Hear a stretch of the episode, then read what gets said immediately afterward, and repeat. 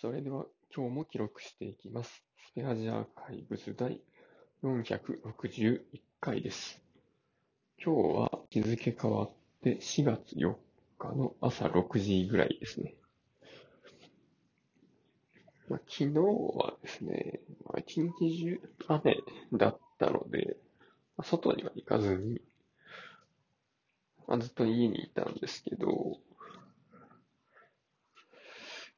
そうだな。そうそう、横須賀松坂屋さんで買ってきたソーセージをね、焼いて食べたらめっちゃ美味しかったんですよね。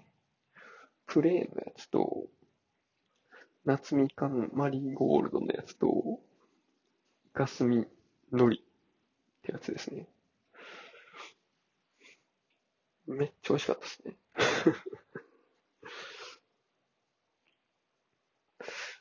んで、それと、なんかね、妻が冷製スープを作ってたんですね。なんか平野レミレシピの牛乳とトマトジュースと、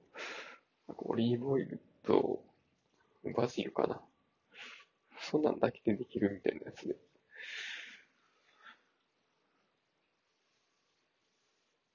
で、なんかね、スープもめっちゃすぐ作れるみたいで、台所行ったなと思って、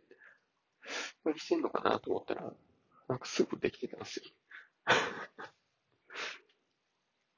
それもすごい美味しくて、まあ、いいお昼ご飯食べれました。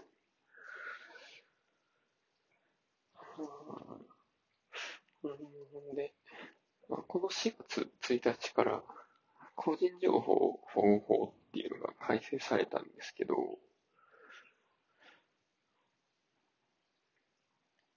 急に全然話変わりましたけど、なんか、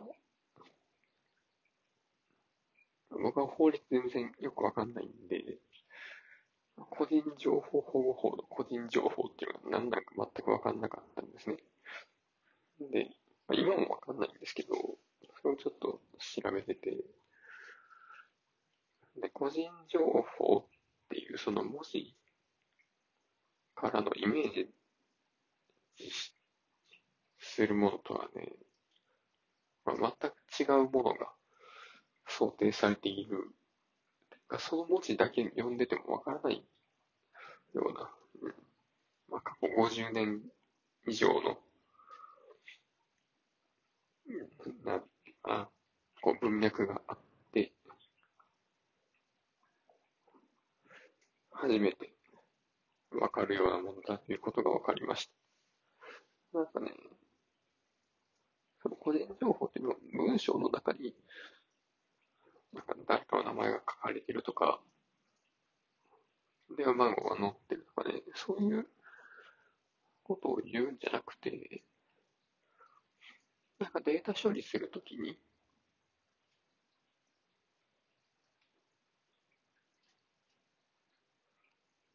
まあデータを集めて、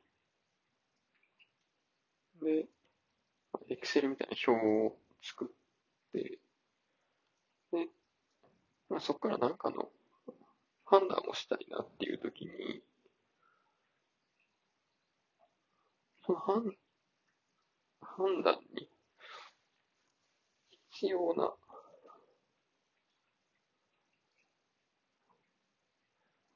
列がその表にあって、かつ、まあ、その判断に関係のない列がなくて、まあその、なんでしょうね。その表の中の一行一行が、個人情報というか個人データであると。なんか名前、出身地、年齢とかそういう列ですね。そういうのが入った行。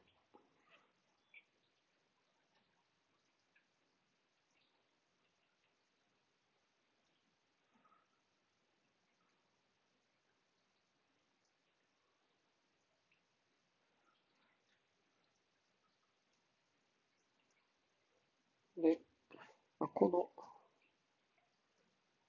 表というか、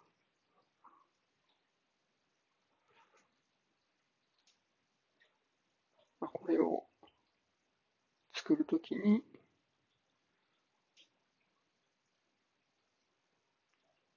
まあ、過不足なく、その判断に必要なデータだけ集めろっていう話だったのかなっていうふうに、まあ、ふわっと理解しています。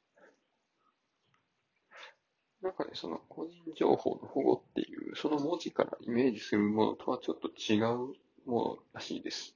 で、ましてやその、プライバシーとかね、そういうのはね、また別の話らしいんですよ。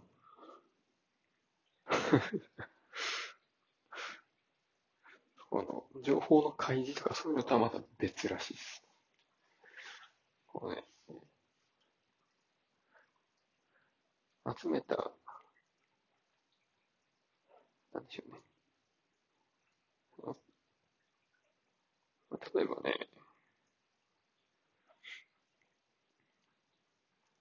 この、体温を自動で測定して、で、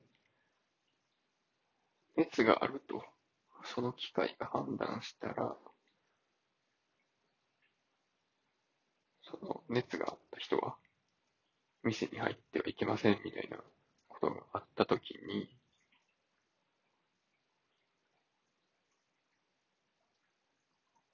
それが、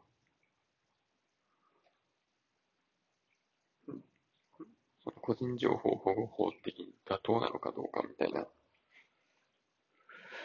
これは、日本の場合はそうじゃないらしいけど、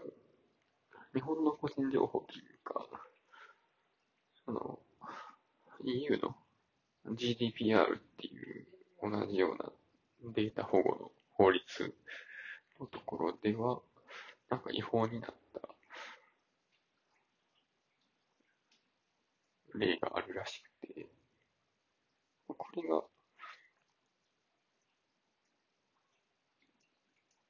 そんな太陽なんか別に個人情報じゃないやろって思っちゃいますけど、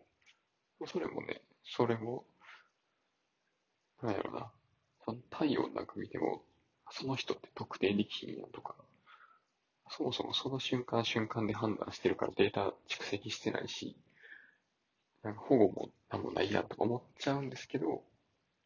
そういうことではないらしいですね。まあ、うんよくわかってないんで、そんな、あの、ちゃんと話せないので、この辺で終わります。じゃあ今日もね、皆さん仕事頑張ってください。ありがとうございました。